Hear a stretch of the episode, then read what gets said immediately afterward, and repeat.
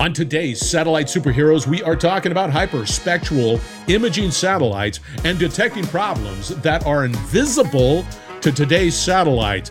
Let's get cracking. Awais, thank you very much for joining Satellite Superheroes. Thank you very much for finding time in your busy schedule to talk to the best satellite professionals, I want to say, in the galaxy. it's a pleasure to be here. Thank you for having me. All right, man. I, uh, listeners, we're going to be talking a little bit about uh, how Pixxel, the company Pixxel, is using uh, hyperspectral uh, imagery to making our lives better. But before we get into that conversation, uh, Awais, give us a little background, Is there a level set on who you are and why. I mean, why satellites? Yes, Scott. So I think starting off, uh, I am first and foremost a space lover. So getting to work on space technology every day is fun. That's what I think eventually led to Pixxel. But a little bit of background on me uh, I had always loved space ever since my dad got me these encyclopedias on the solar system and black holes and whatnot. And that love has stayed the same ever since. But things started to really take off while I was in university. There were a couple of experiences specifically. The first was being part of the student satellite team that was working with the Indian Space Agency. So that's where I learned what it actually takes to build a spacecraft that can work in the harsh confines of space and vacuum. And then the second experience was uh, leading the engineering for Hyperloop India team. So when SpaceX and Elon came up with the idea for the Hyperloop and they built this one mile long vacuum tube at their headquarters, we were one of the finalist teams, one of the 20 finalist teams out of 2,500 global applicants that managed to manufacture this, bring it to LA, show it to Elon and the rest of the team. But while we were there, they took us on a tour of the SpaceX factory. So looking at those rocket engines being built, looking at that Falcon booster that landed back on Earth, that's when it crystallized my mind that I've always loved space, but I want to work in space for the rest of my life as well. Came back from there, looked at a variety of different ways in which I could contribute. Satellite data seemed like something that was easier for a college student to pick up uh, due to some of it being available for free, the computing resources available on the university. Um, and that's when there was a realization that, you know, probably we can do better with what is happening today versus what can be done. Um, so we decided to start Pixxel there. So that's a little background about me and what led to Pixxel.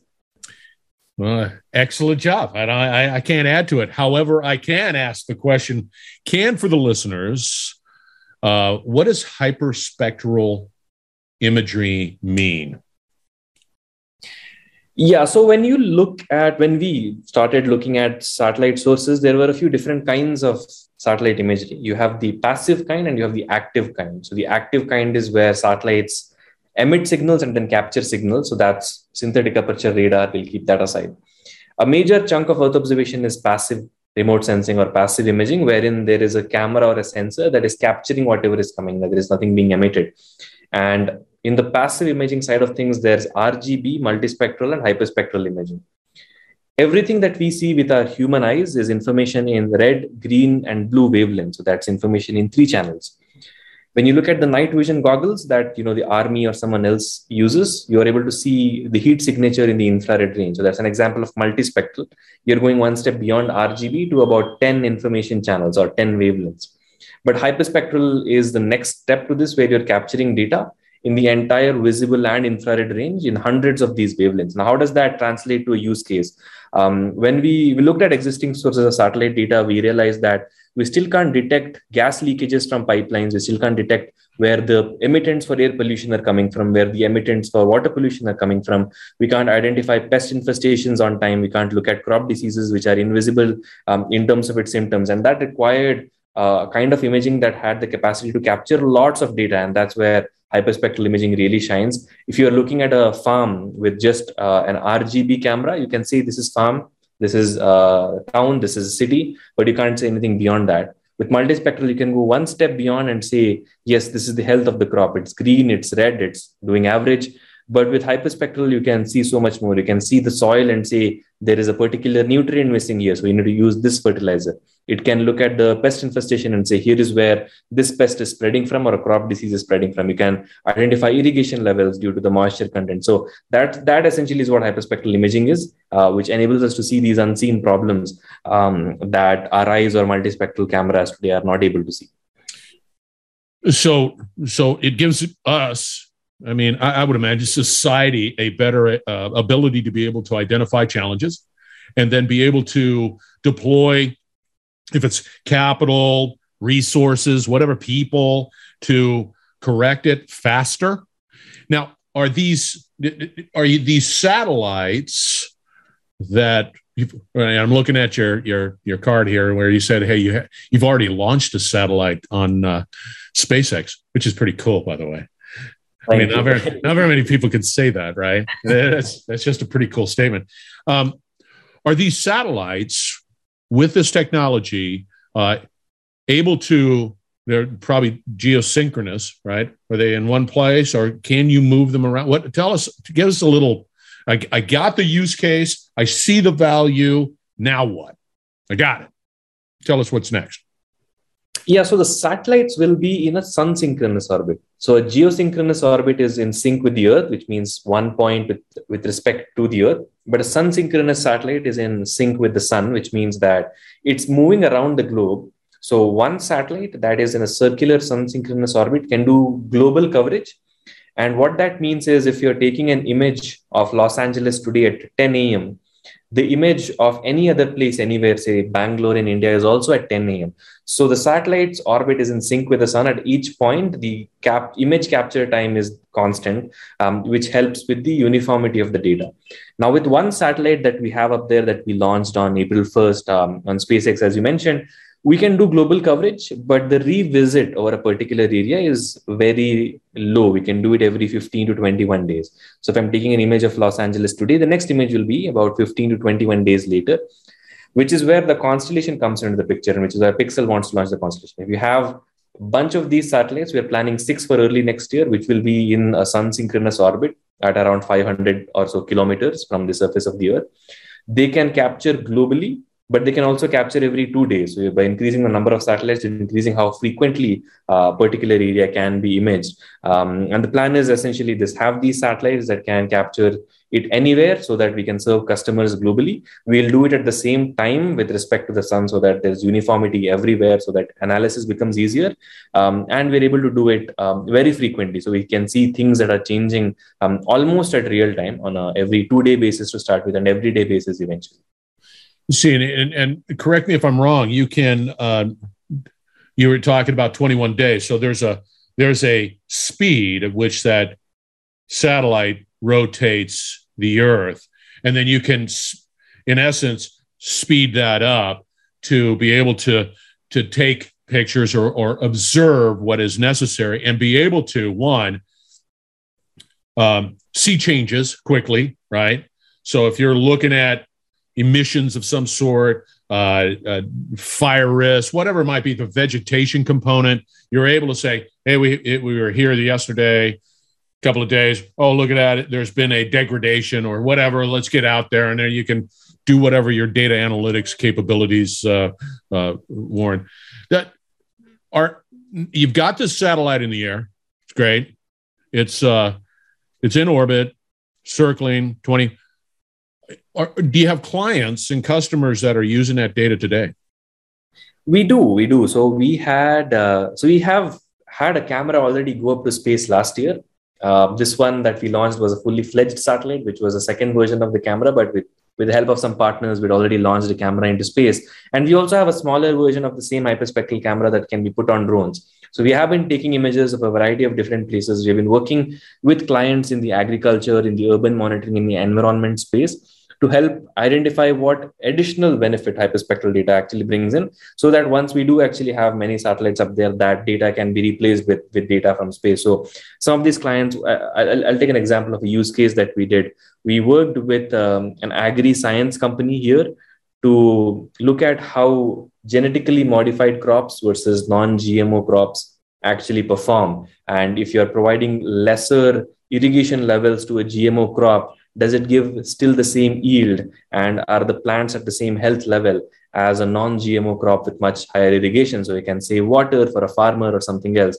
So um, um, we have been working for the past year year and a half uh, continuously building models to analyze imagery because beaming down data from space is just step one. Now we yeah. need to actually take this data and and make it useful for uh, whoever is using it, right? The farmers, um, the governments, the people. Um, so yes, we have been we have been working specifically in the agriculture and the environment domain.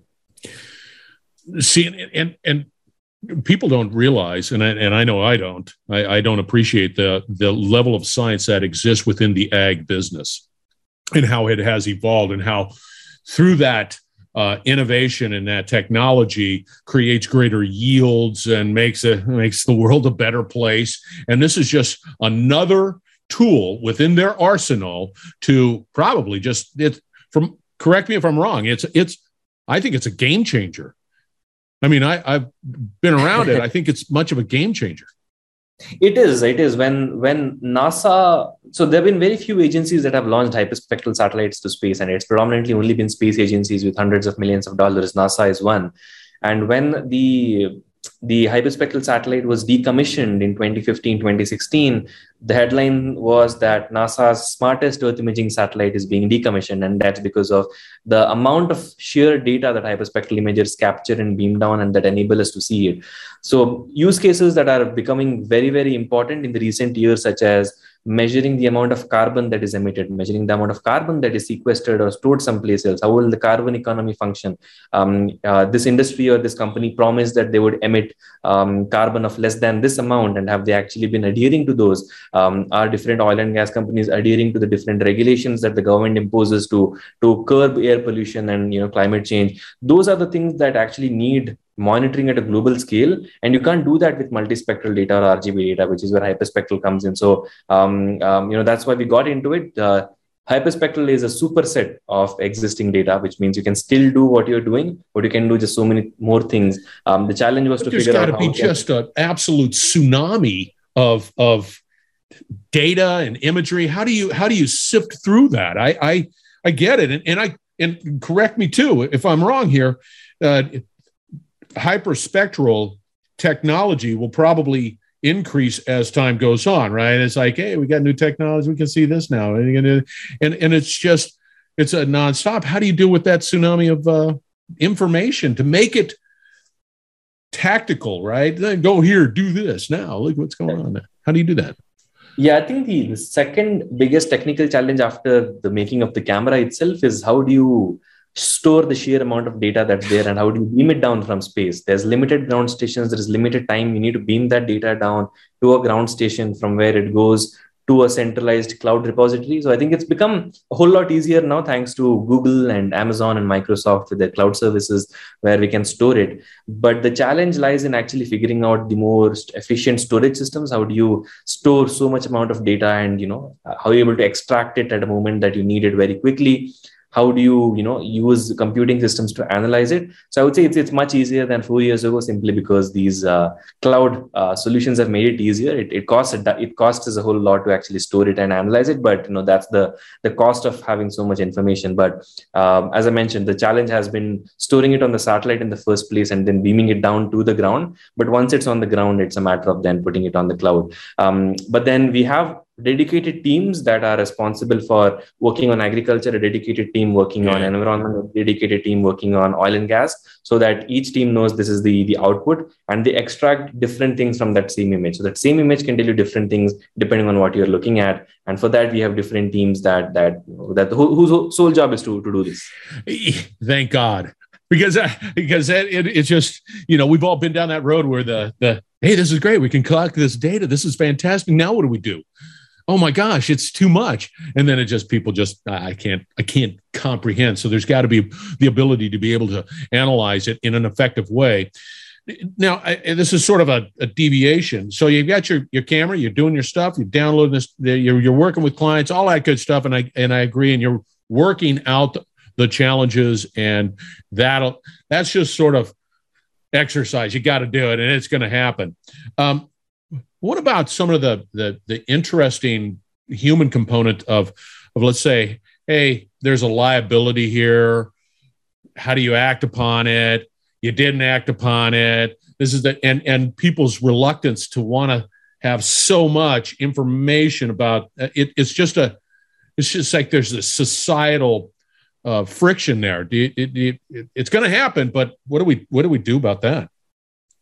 Yeah i think uh, there's there's obviously any technology that has good uses to it obviously comes with certain security concerns. Yeah. The the good thing about the images that we are building and the satellites we are sending up there is that the resolution is good enough from a spectral standpoint which means you can see many things but the spatial resolution is is still not at a level where you can identify individual cars or license plates or individual people. So there's no individual privacy concerns in the sense that we, we can't really look at a particular person's face or a license plate or a car and say that this is mapped to this person. What we can do is look at macroeconomic trends. We can look at entire farms. We can look at districts. We can look at states. Um, we can look at different oil and gas pipelines um, and there's obviously the concern that there's a data that is not someone else's, but they're procuring that. But it's a business that's been going on for the past three decades in, in terms of what satellite data is able to do and how satellite companies have been selling this data globally. Um, so we try to obviously ensure that it, it's maintained in as ethical a way as possible, but um, anyone can get hands to any satellite data nowadays um, and be able to see how that's happening. the good thing is there's no individual privacy concerns, but for the rest of it, um, it's been a business that's that's been going on for a few years, um, and and we just try to ensure that the, the partners that we work with are uh, as it are as ethical as is. So put your future hat, which you've been putting your future hat on. I'm I'm on your website right here, and I see a person picking up a satellite, like one person picking yeah, it up. Yeah. that's that's amazing. Where do you see it going? Are you seeing uh, even smaller versions of these satellites? Better? What, where do you see it going? I think the satellites will definitely get better and smaller in general, but there is a limit to the physics of certain things, right? So there's there's no point. I mean, people have built satellites that are uh, the size of uh, a hardbound textbook, right? Not not more than that. But uh, we have we have gone down from really really large satellites, which are the size of a school bus, to the the size of a shoebox and then we have sort of come back to the middle and said you know there's there's a sweet spot here there's no point in making it small for the sake of making it small yeah. it's great for universities and students and researchers to actually test out some things to learn how to build satellites but for something of commercial value, we have seen things go from, as I said, school bus to shoeboxes to now somewhere in between where it actually makes sense. So a satellite that would have weighed um, a thousand kilograms is now weighs a hundred kilograms and does the same thing. But will a 10 kilogram satellite be able to do the same thing? No, there's a there's a physical limit to what it comes. I would say it depends. If you're working on a communication satellite, it's going to be between 100 to 200 kgs. If you're looking at a Earth observation satellite, it could be anywhere from 15 kgs to 150 200 kgs. So in general, the trend is that what used to weigh tons is now weighing just hundreds of kilograms. But uh, there's limited use cases to very very small satellites as well. But it's it's great that people can just learn what it takes to build something that will work in space, send it up there, and then use that knowledge to to make better things. I, I think we're still sort of in a renaissance uh, period because I think that. Uh, uh, the the whole commercialization of that capability is is still new, and I believe that uh, we're just scratching the surface. I I I don't know what the future holds. All I know is that uh, it's it's pretty bright when it comes to this stuff, and I think from a from a human perspective, it just makes our lives better. It makes farming better. It makes how we deal with spills and things better. And I think that that that I believe is is the real nugget here. All right, we're going to wrap it up. How do they get a hold of you? Outside of the fact that I'm on your which is pretty cool. It's pixxel.space. Yeah, yeah. That's pretty cool. that's pretty cool. yeah, that's your website. So, how do they get a hold of you? Um, so I think we are uh, the, the forms on the website. We respond to almost all of them. Uh, if you're Good. looking for jobs, you have pixxel.space slash careers. But for if you want a one-stop place where to reach us, contact at the rate pixxel.space and we'll get back to you. There you go, man. That's a this was a great conversation. I think we're just scratching the surface. love to get you back on and see what you're doing and, and, and sort of the results of some of these use cases. And, and from a ag perspective, I think that would be a great conversation. Awais. Thanks, Scott. Fantastic conversation. Thank you very much. And listeners, we're going to wrap it up on the other side. So stay tuned for all the contact information. We'll be right back. All right, listeners, thank you very much for joining Satellite Superheroes. And Al Hardy, thank you to Awais for imparting his wisdom into hyperspectral imaging and how that eh, you know that technology can detect challenges here on Earth that we can't see with our eyes our existing satellite technology. I'm telling you, man, I'm pretty excited about the future and the use of satellites in a big, doggone way, making our lives better. All right. go out, subscribe to Satellite Superheroes, and then reach out to, you know, uh, Awais and Team Pixxel and find out more about what they're doing and helping our lives be better. So, thank you again for joining Satellite Superheroes. We're going to have another great conversation shortly. So, do not go away. Stay tuned.